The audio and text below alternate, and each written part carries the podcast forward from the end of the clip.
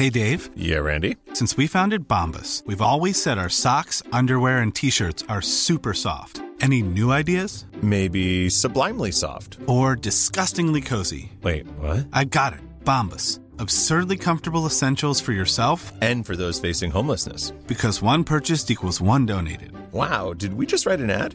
Yes. Bombas. Big comfort for everyone. Go to bombas.com slash ACAST and use code ACAST for 20% off your first purchase.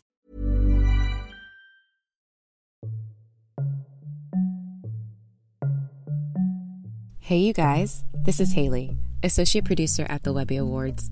Going into this new year, do you have any project goals or cool work you've accomplished that you would love to show off, such as creative online games, unique websites, that really nice TikTok account, or that Substack newsletter you cannot stop reading? At a time like this, it's so easy to think what you would look like in Web 3.0. So I'm sure you or a friend are great at making work on today's internet. If so, I'm here to tell you that there is still a bit more time to enter your work into the 26th Annual Webby Awards, where it'll be seen from the most talented people on the internet. The extended entry deadline is Friday, February 11th. This year, we have a ton of new ways to honor your work this year, including new categories for email newsletters, podcast, social, and even installation experience. Visit webbyawards.com to learn more. From the Webby Awards, I'm David-Michel Davies. This is the Webby Podcast. Don't fear tackling real shit. Guts, heart, passion, drive, Wi Fi. Create change like a girl. Cheers. Women, look what we did! Hey there, and welcome back to the Webby Podcast. My guest for today is carving out a space to tell stories through the lens of intersectional feminism. Cindi Leive is a journalist, advocate, and co founder of The Meteor, a media collective whose goal is to advance the freedom and dignity of all women. While in recent years we've seen a wave of interest and support of feminist causes and news, the Women's March and the Say Her Name movement, for example, when we get away from the big moments, feminist issues are often relegated to the margins. So Cindi and her colleagues at the Meteor decided to create a company that changes that. And they've produced a lot of very important work, including the Undistracted with Brittany Packnett podcast, to their most recent tour de force, the Because of Anita Hill podcast. Cindi and I covered a lot of ground during our conversation. We start off in Gloria Steinem's living room.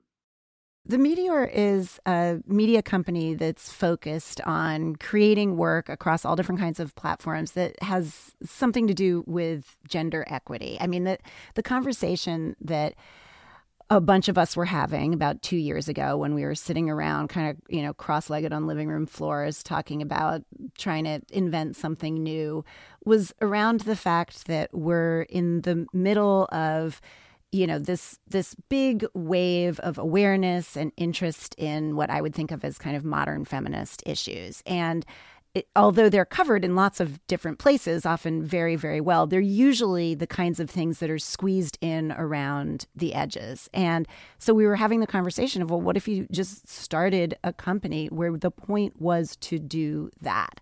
Um, so, you know, one of the questions we were asking ourselves is like, well, what if Ms. Magazine was invented in you know, in 2021, or at this point, it was sort of late 2019, just pre pandemic. And, you know, it probably wouldn't be a magazine, probably wouldn't even be a website. And, and what would it be? And we decided that we just wanted it to be a home for great storytelling that kind of grew from what you might might call a feminist perspective, although the way different people define that really, you know, really varies and even varied among those of us sitting there in that room at the time. Um, and you know, and, and that was the that was the idea.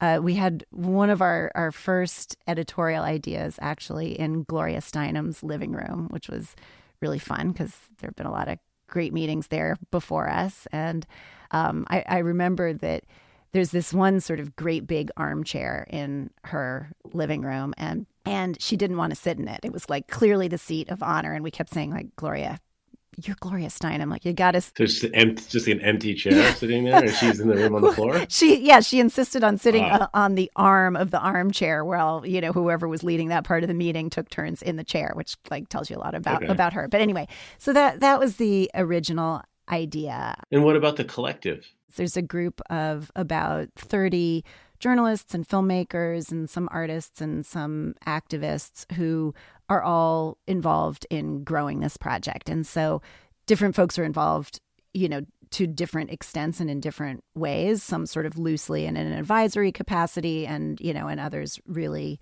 you know, involved in a, a much more, um, you know, kind of detailed uh, and day to day way. And one of the wonderful things about our sort of first year of being up and running is that different members of the collective have been able to produce different projects kind of under the Meteor shingle. So Rebecca Carroll, the memoirist who was a when she joined was a podcaster at WNYC, has produced two um, shows with the Meteor uh, called In Love and Struggle, both in partnership with Audible. One is a live show just like five minutes before the pandemic. It was really wonderful moment while it lasted, and and then the other uh, an audio special. And um, the podcast that we've just done um, because of Anita, which was focused on the 30th anniversary of the Clarence Thomas hearings, um, was co produced by uh, myself in conjunction with Salamishah Tillet, another Meteor Collective member, and Jenna Weiss Berman, also a Meteor Collective member who runs Pineapple Street Studios. You're out there for about a year now. Is your day to day job the job of running a company, though, or no? Or is it different? Um, it is the job of running a company. It, okay. it, in in all of the incredible glamour that that involves when you're yes. you know when you're running a startup, which is like you know yes. literally you know trying to fill out cells on an Excel spreadsheet at the same time as you're pitching a sponsor, at the same time as you're you know writing an Instagram caption. You'll call them the heady days one day. yeah, I got to work on my origin story. something else that I noted and we were sort of talking about here is that you also want to have a focus on intersectional feminism. Mm-hmm. And I, I've heard you say before that, you know, that that's a word that sometimes people don't really, you know, it's sort of like one of these words that gets tossed around and sometimes people don't necessarily understand the meaning of mm-hmm. it, or maybe they do, but then it sort of gets tossed around. It's you, you use so much, but I think it's good to revisit. I think what it what it means, at least what it means to you, and what it means to the me, the media, because I, I, think it should be a, a, bit of a focus of our conversation. Today. Yeah, I mean, intersectional feminism, yeah, is the kind of you know kind of phrase that does get thrown around a lot, and I mean.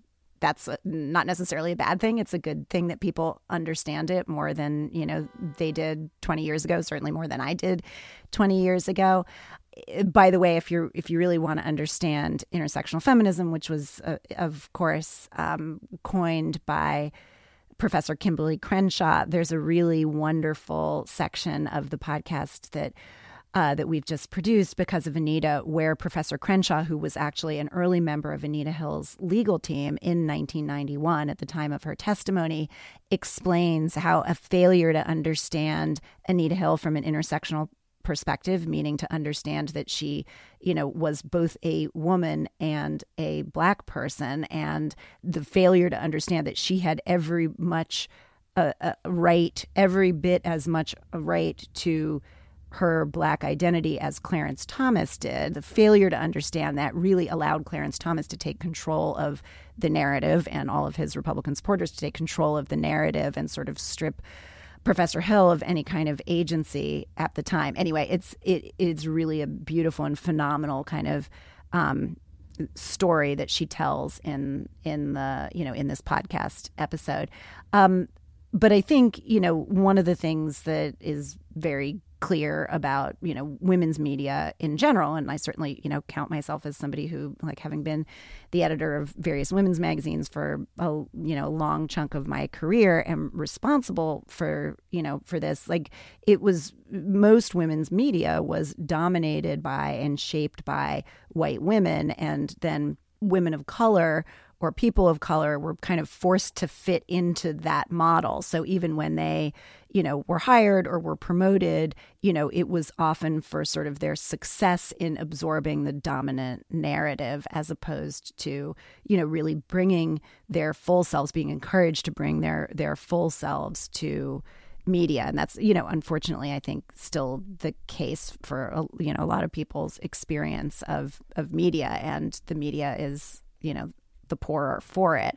Um so yeah it was it was important to us to really you know not not have to invent those things after the fact which i think is so difficult but to really you know jump in with that perspective um although it's interesting. One of the phrases that Rebecca Carroll uh, used in one of our first meetings has really stuck with me, which she said, you know, she said, like, we don't want to be demanding accountability as much as we want to be embodying account- accountability. Like you know rather than sort of have to prove our bona fides by going around rapping other people on the knuckles not that that isn't sometimes deserved and not that you know uh, the meteor won't do that on occasion we really want to try to actually you know first just embody what we're what we're trying to create. So a couple of things i want to come back to there we will um the the insight from Kimberlé Crenshaw in the because of Anita Hill that was really mm. interesting to me. I want to leave that for one second because mm-hmm. I do want to talk about that podcast a little bit more deeply.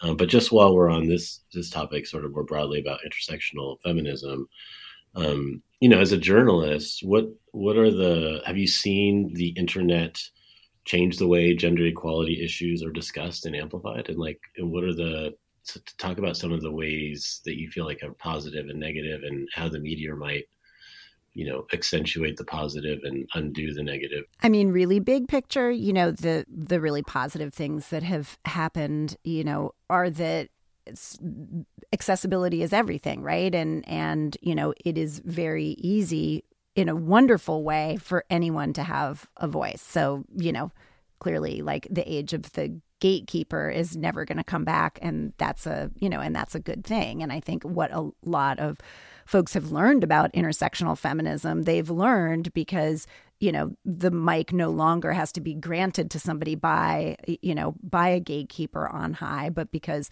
you know people everywhere are saying like hey heads up what what you just wrote what I'm reading here, what I'm watching here does not align with my experience and you know and and here's how. So that's a great thing and I think you know that's not just about the world of social media. That sort of is a you know that's a, a long process that began with the rise of like remember them bloggers, you know, in the you know in the OOs and then certainly has been amplified through the you know through the days of social media the negatives are almost you know too obvious and and also too many for us to be able to name on this you know name on this podcast. I mean you know it, it can be a vicious culture out there for any woman and especially a woman of color and especially a black woman who you know dares to speak her opinion. I think you know i see it. The women in our collective, the people in our collective, especially those, you know, especially black women, especially queer women, um, you know, the the level of sort of venom that they have to put up with every time they open their laptop is just you know it's appalling. And the idea that we've now kind of come to think that that's just like that's part of the bargain you make if you're a woman with an opinion. That's part of the bargain you make if like you want to have the mic and it, it's not a reasonable expectation. And it certainly you know it, it, drives a lot of people out of you know not just journalism but the the media more broadly. You know you could say that just like let's just pick on social media for a second right? Um you could say it's dehumanizing in a way the vitriol and the language and the words that you see there don't necessarily match the same type of language you see in other common physical spaces with people around. Now, that's not to say people aren't mean to people in real life and stuff, but it's much, much worse. There's something about the medium that just separates people from their humanity and allows them to act like that. No, I would just say, like, I don't know that you can really divide sort of the real world, the, you know, IRL world from the virtual world like that, because I think as we've seen, like, yeah. you know, if any of us were awake on January 6th, like you can see that, you know, the protections afforded and the sort of, you know, em- emboldenedness that anonymity has afforded people, like that's very much present in the real physical realm too. So that's part of what's so, you know, scary about it. Yeah. I mean, do you think that social media is dehumanizing in some way? I think anonymity is, you know, is dehumanizing and, you know, and and can be. Yeah, I, you know, like is all social media forever and ever dehumanizing? Probably not. Right. Is the way it lives in our culture at this moment dehumanizing? You know, I think so. I mean, of course there's, you know, yeah. there's wonderful things about it too. I mean, the, you know, great social movements of the last you know, eight to 10 years, Black Lives Matter and Me Too have both grown on social media.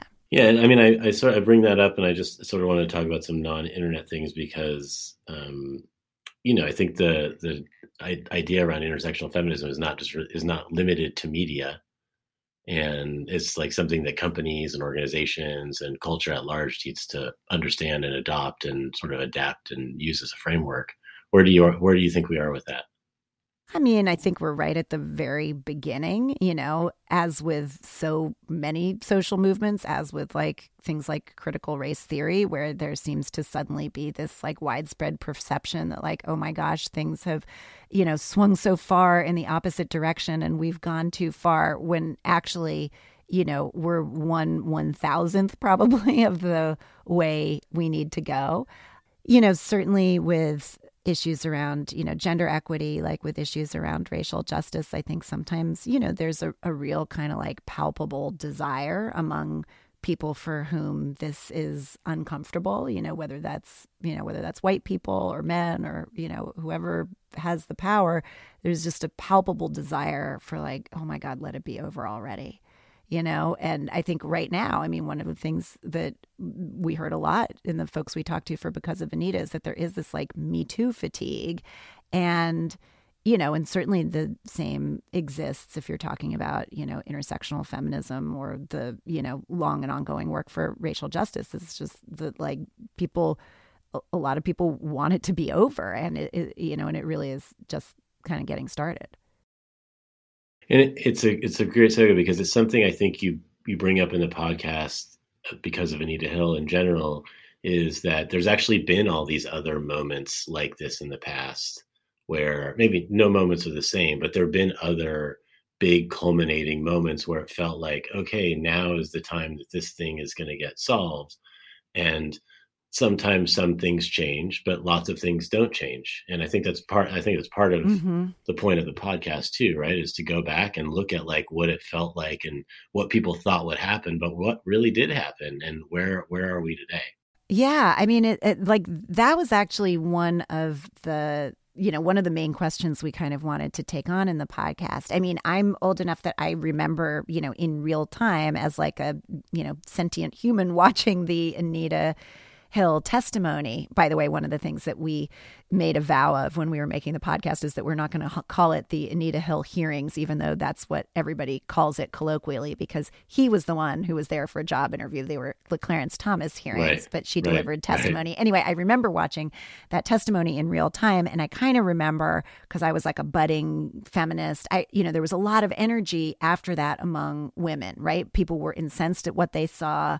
There were these phrases that were going around women were saying to men, you know, you just don't get it. There was this whole group of women who decided to run for Congress in what then was called the year of the woman and you know it, it like you would have thought that it was gonna it was gonna be this sort of feminist uprising that would solve all the problems you know in all the industries and of course not only didn't it but so even though sexual harassment became something that was sort of talked about as an aspect of women's experience and it was widely understood to like be a bad thing, even so, you know, it took until 2017 and the hashtag Me Too moment for all these women to start coming forward about their experiences. And suddenly you see that, like, not only have we not gone miles since 1991, maybe we haven't even gone an inch. And so, you know, I think part of what we were interested in looking at is, you know, what did change as a result of not just her testimony, but the public awareness and anger and momentum that came after it. and what didn't change. You know, companies didn't come up with effective systems to keep sexual harassment for happening, even though this was like something that they all said they were going to do in 1991. And not only did rates of sexual abuse and violence not go down, you know, it appears in a lot of areas that they've actually, you know, they've actually gone up. And so, although some things got better, a lot of really fundamental things didn't. And you kind of have to look into to why. Well, so tell me, tell me a little bit about the making of because of Anita Hill, and you know, I, I feel. Tell me if I'm wrong, but you have a long history in media. Um, you've been a storyteller and a journalist for a very long time. Um, you know, you would say that you're an expert at that. I would say, and but this form of podcasting, while has been around for a long time, um, you know, here at the Webbies, we've been honoring podcasts for a long time. But I can tell you, if you look back the quality and the evolution of the work over the last like three or four years we're talking mm-hmm. the level of innovation and quality is just is just dramatically improving every year and so just tell me about, mm-hmm. about what that mm-hmm. was like for you as somebody who has like this sort of vast experience in it but essentially kind of you know also doing something that's maybe it wasn't totally new to you but it's a it's you know having this type of an audience over this type of topic is a newish thing Oh yeah, no, it was totally new. it was really new to me, and I had I had hosted a podcast before um, I hosted could not be farther um, away from this, but was really fun and you know it was a really fun podcast to to host. I hosted the Barney's podcast um, before Barney's Rest in peace. May, may it rest in peace. Went out of went out of business. Yes, let's have a have a moment of fashion silence for for Barney's.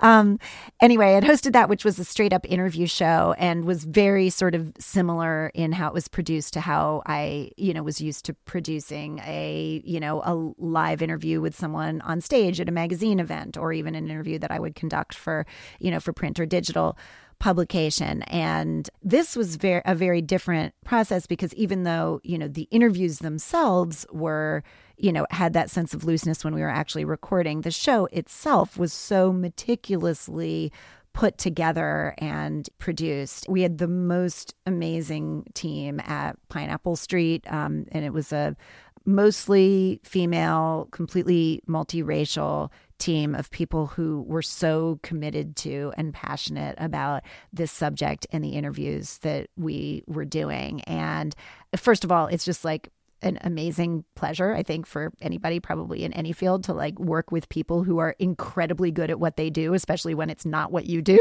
and, you know, just to sort of hear them think and talk about pieces of audio and how those fit together. You know, at the beginning of at the beginning of episode one, there's about a, you know, 15 to 20 minute opening where Salamishah and I really um, kind of explain what exactly happened in 1991, because of course, half of the audience for this podcast wasn't alive then and may kind of vaguely know who Anita Hill is, but might not know more than that. And, you know, and we really walked through, you know, a huge amount of sort of found audio and constructed this story. And when I say we, I mean very much the, you know, the producers. That was, you know, Kat Aaron and Leila Day and Justine Daum and Jenna Weiss Berman, who really put that together and made it, you know, and and made it shine. And that was like it's just a great, I think, thrill and privilege to work with people who are you know at the top of their game it also feel it also just feels like there's a mm-hmm. there's like a new media space for uh, you know sort of like a long form intellectual type journalism where you know where it doesn't just have to be on television in like a 20 mm-hmm. minute magazine thing to sort of become big or get like pop culture, you know, become popular. It just I feel like the accessibility of the the audio, you know, that is really sort of opening up a bigger door for some of these like more thoughtful pieces of journalism. Yeah.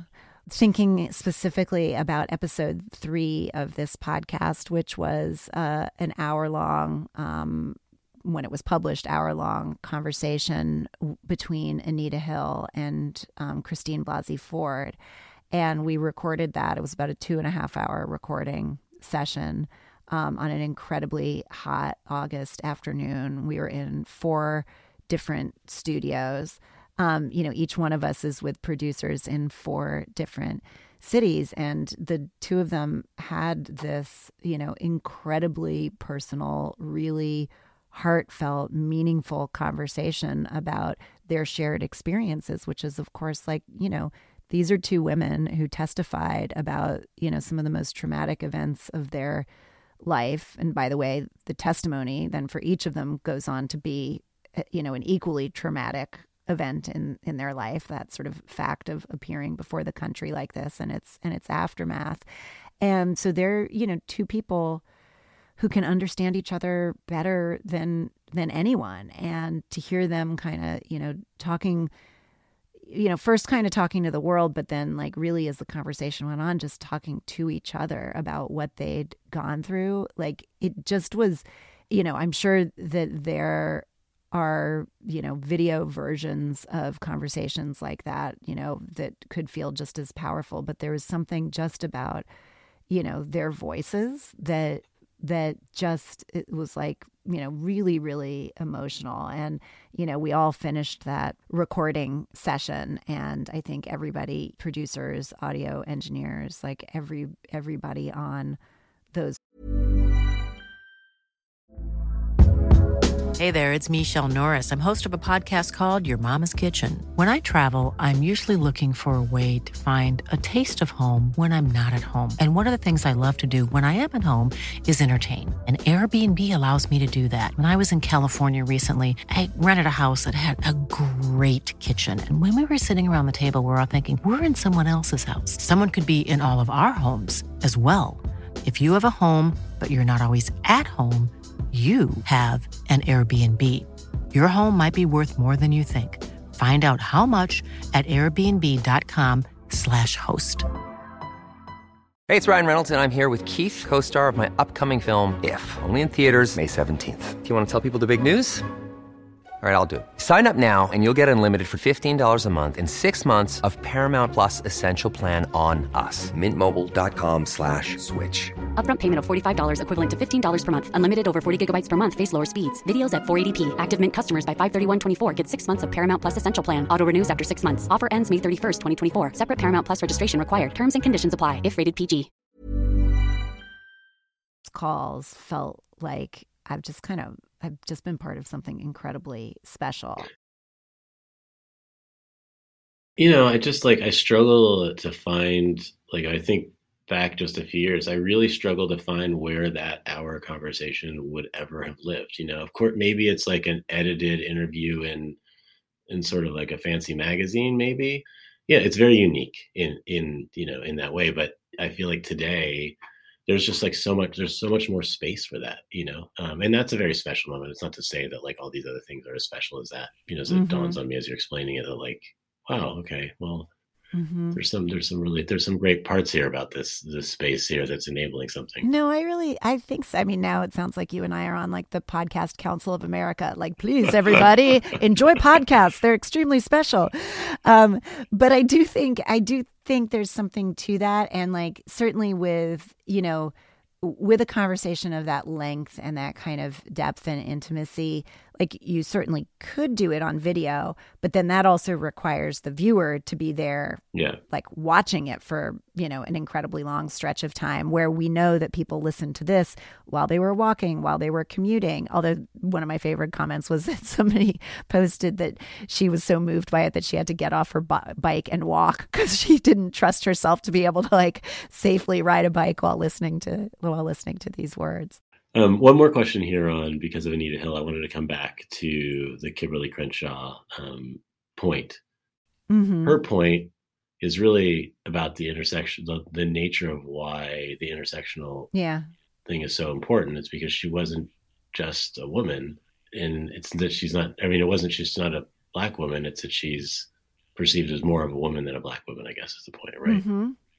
Yep. Right. Well, and that in fact you know, she was portrayed by Clarence Thomas's defenders almost as she's like a stand-in for white women because his the, the thing that Kimberlé Crenshaw for right. people who haven't listened to Because of Anita yet or or don't remember the moment, um, the thing that Kimberlé Crenshaw is talking about in that episode is Clarence Thomas's decision to use the line the phrase high tech lynching to describe what he feels is happening to him. And he says, you know, this is a terrible thing. And, and by the way, Jane Mayer from The New Yorker, also a guest on the podcast, talks about how Clarence Thomas's supporters were very worried at that point in the hearing because they felt he wasn't getting angry enough and they really wanted him to get angry. And so he did finally in defending himself and said that he felt he was a victim of a high tech lynching, quote, for uppity black, blacks. And so the impact of that phrase is that it you know it takes this this actual historical event lynchings and um, you know as as Kimberlé Crenshaw puts it it hijacks history because in reality you know lynchings were almost exclusively the the result of white people, typically white women, accusing black men of sexual misconduct or of rape. And as Kimberlé Crenshaw says in the podcast, you know, never in the history of America has there been a black man who's been lynched because of the word of a black woman. And so, in using this, you know, Clarence Thomas was able to hijack history onto his side, somehow erase the fact that an equally horrifying aspect of the experience of Black Americans in this country has been the sexual abuse of Black women, which, as Professor Crenshaw says, has been a condition of their lives in this country for 400 years. You know, but because that's not popularly understood, and the sort of universal, quote, Black experience at that point in 1991 is understood to be the, the male experience, he's able to kind of, you know, stand for black people in the public imagination and she's kind of stripped of any you know agency and there's nobody i mean kimberlé crenshaw behind the scenes and other black women are you know standing up and saying like this doesn't make sense. Like you know you're ignoring this whole aspect of black women's real lived experience in this country, which is that we are abused by men, by white men, by black men, by, you know, by many people. This is real. This happens. You know, you should you should recognize it.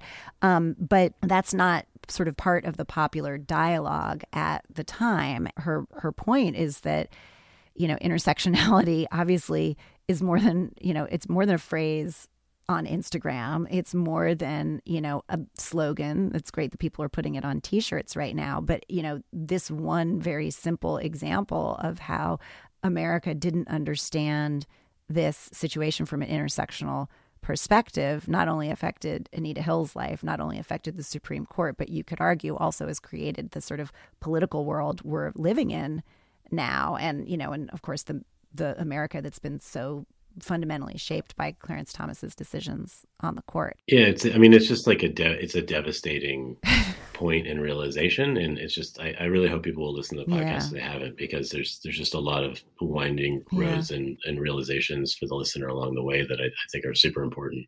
Let's talk about some of the upcoming things you're working on. One of them I know sort of started a while ago, but is you know something you've been working on and is recently out, and I would like to talk to you about some of the upcoming stuff. Um, Love and Struggle mm-hmm. which is it was an event, right? It was. And I want I'd love to hear about just that little like how an event becomes, and now it's like an Audible original, which I I would still call a podcast. I think, even though maybe Audible will be mad at me. That's okay, right?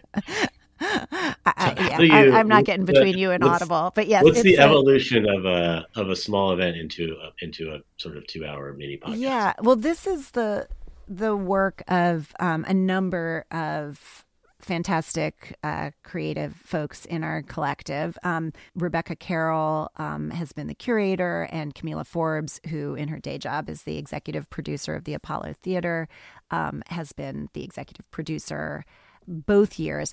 It started on the weekend, on leap year weekend 2020. Um, so, you know, just like a heartbeat before the pandemic, and that's the weekend obviously that bridges February, which is Black History Month, and March, which is Women's History Month. And so um, Rebecca and Kamilah and a group of other fabulously creative um, women staged three nights of programming at the Minetta Lane Theater in partnership with Audible. And it was three nights of storytelling, all produced by and from the perspectives of Black women. So um, Alicia Garza was part of it, uh, Brittany Packnett Cunningham, um, the comedian Sasheer Zamata, a fantastic, uh, harpist uh, trio, harp trio led by the harpist Brandee Younger. And Anita Hill was actually part of that. It was the first project that we had done, that the Meteor had done with her. Anyway, three nights of of storytelling and monologues and music and comedy on stage, and then Audible recorded it and released it as an audio special. And um, then this past spring, 2021, um, the team, same team, reprised it, but um, without the without the live element because of the pandemic. But I think it lives in everybody's hearts and hopes that we uh, we will be back to live soon. This year featured original work by the playwright Lynn Nottage, original work by the playwright Pearl Cleage, um, the comedian um, and actor Franchesca Ramsey did a really beautiful piece. The poet Jasmine Mans. It's just a it's a great it's a great thing that they've created, and it sort of lives somewhere between you know journalism and and art. Um, it's really just a, a fantastic storytelling event um, that we're excited to grow. Tell us about some of the storytelling you have you're you're launching or thinking about launching, or just a little preview as to what the Meteor is doing in 2022.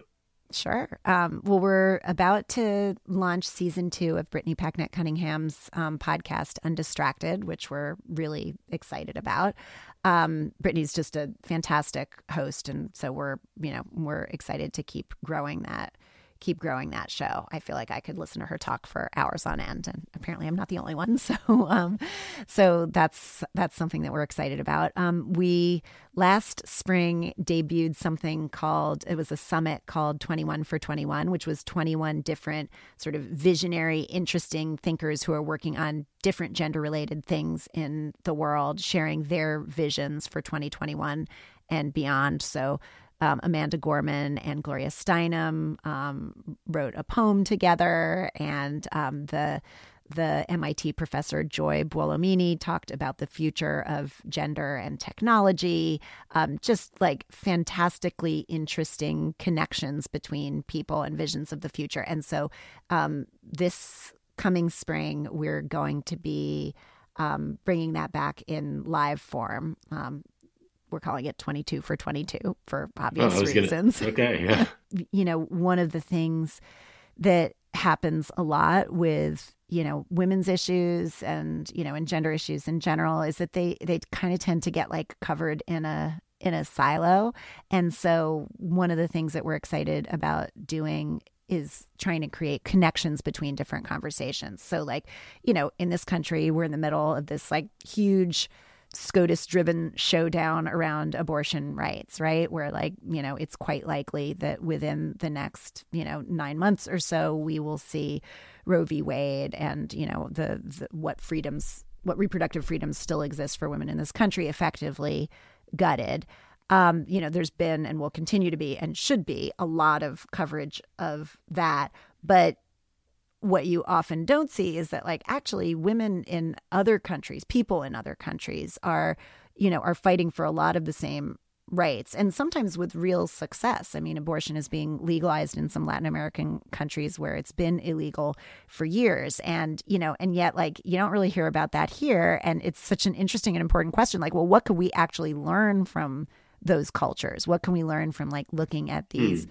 you know looking at these issues across culture? And then how do you also make connections between issues in this country? Like sometimes i remember at the beginning of the pandemic uh, the meteor we had said we were, you know, launching with live events, and then you know the pandemic happened, and suddenly we were like, mm, okay, what else are we going to do? And so we very quickly stood up a 90 minute YouTube program um, called Night of Solidarity, which was sparked by, if you remember, you know those those early months of quarantine, we were seeing a lot of headlines about domestic violence and the rise in domestic violence as people were, you know um, sometimes trapped at at home um, in situations that were unsafe. And so, you know, we decided, you know, let's do a program really exploring this issue, looking at like what is domestic violence, what can be done about it, you know, what are people's personal experiences, and how do we use this moment to kind of shine a light on it. And I remember calling um, someone, I think it was a sponsor who I was trying to get to sign on to the project, and I remember he said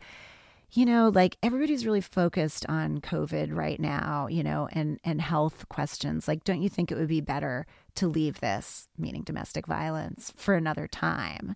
And you know, I, uh, of course, was like enraged and, you know, went back to my group meeting and I was like, guys, we have to blow this out of the water because we have to prove this loser wrong, um, which hopefully we did. But, but, you know, that is like a very common way of seeing things that like we only yeah. have enough room in our brains for one subject at a time. And of course, like, you know, health issues and domestic violence are related just like climate change and gender are related just like racial justice and you know economic issues are related like all of these things have strands in one another anyway 22 for 22 is on the horizon, and um, and we're excited about it. Looking forward to this spring for that.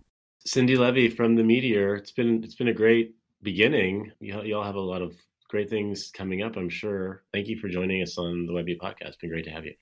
Thank you, David. A very special thank you to Cindi for joining me on the Webby podcast. We really encourage anyone listening to check out the Meteor and the important work they've produced. Learn more at wearethemeteor.com.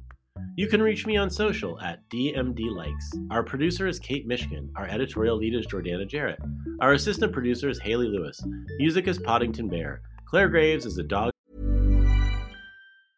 Mom deserves the best, and there's no better place to shop for Mother's Day than Whole Foods Market. They're your destination for unbeatable savings, from premium gifts to show-stopping flowers and irresistible desserts. Start by saving 33% with Prime on all body care and candles. Then get a 15-stem bunch of tulips for just $9.99 each with Prime. Round out Mom's menu with festive rosé, irresistible berry chantilly cake, and more special treats. Come celebrate Mother's Day at Whole Foods Market.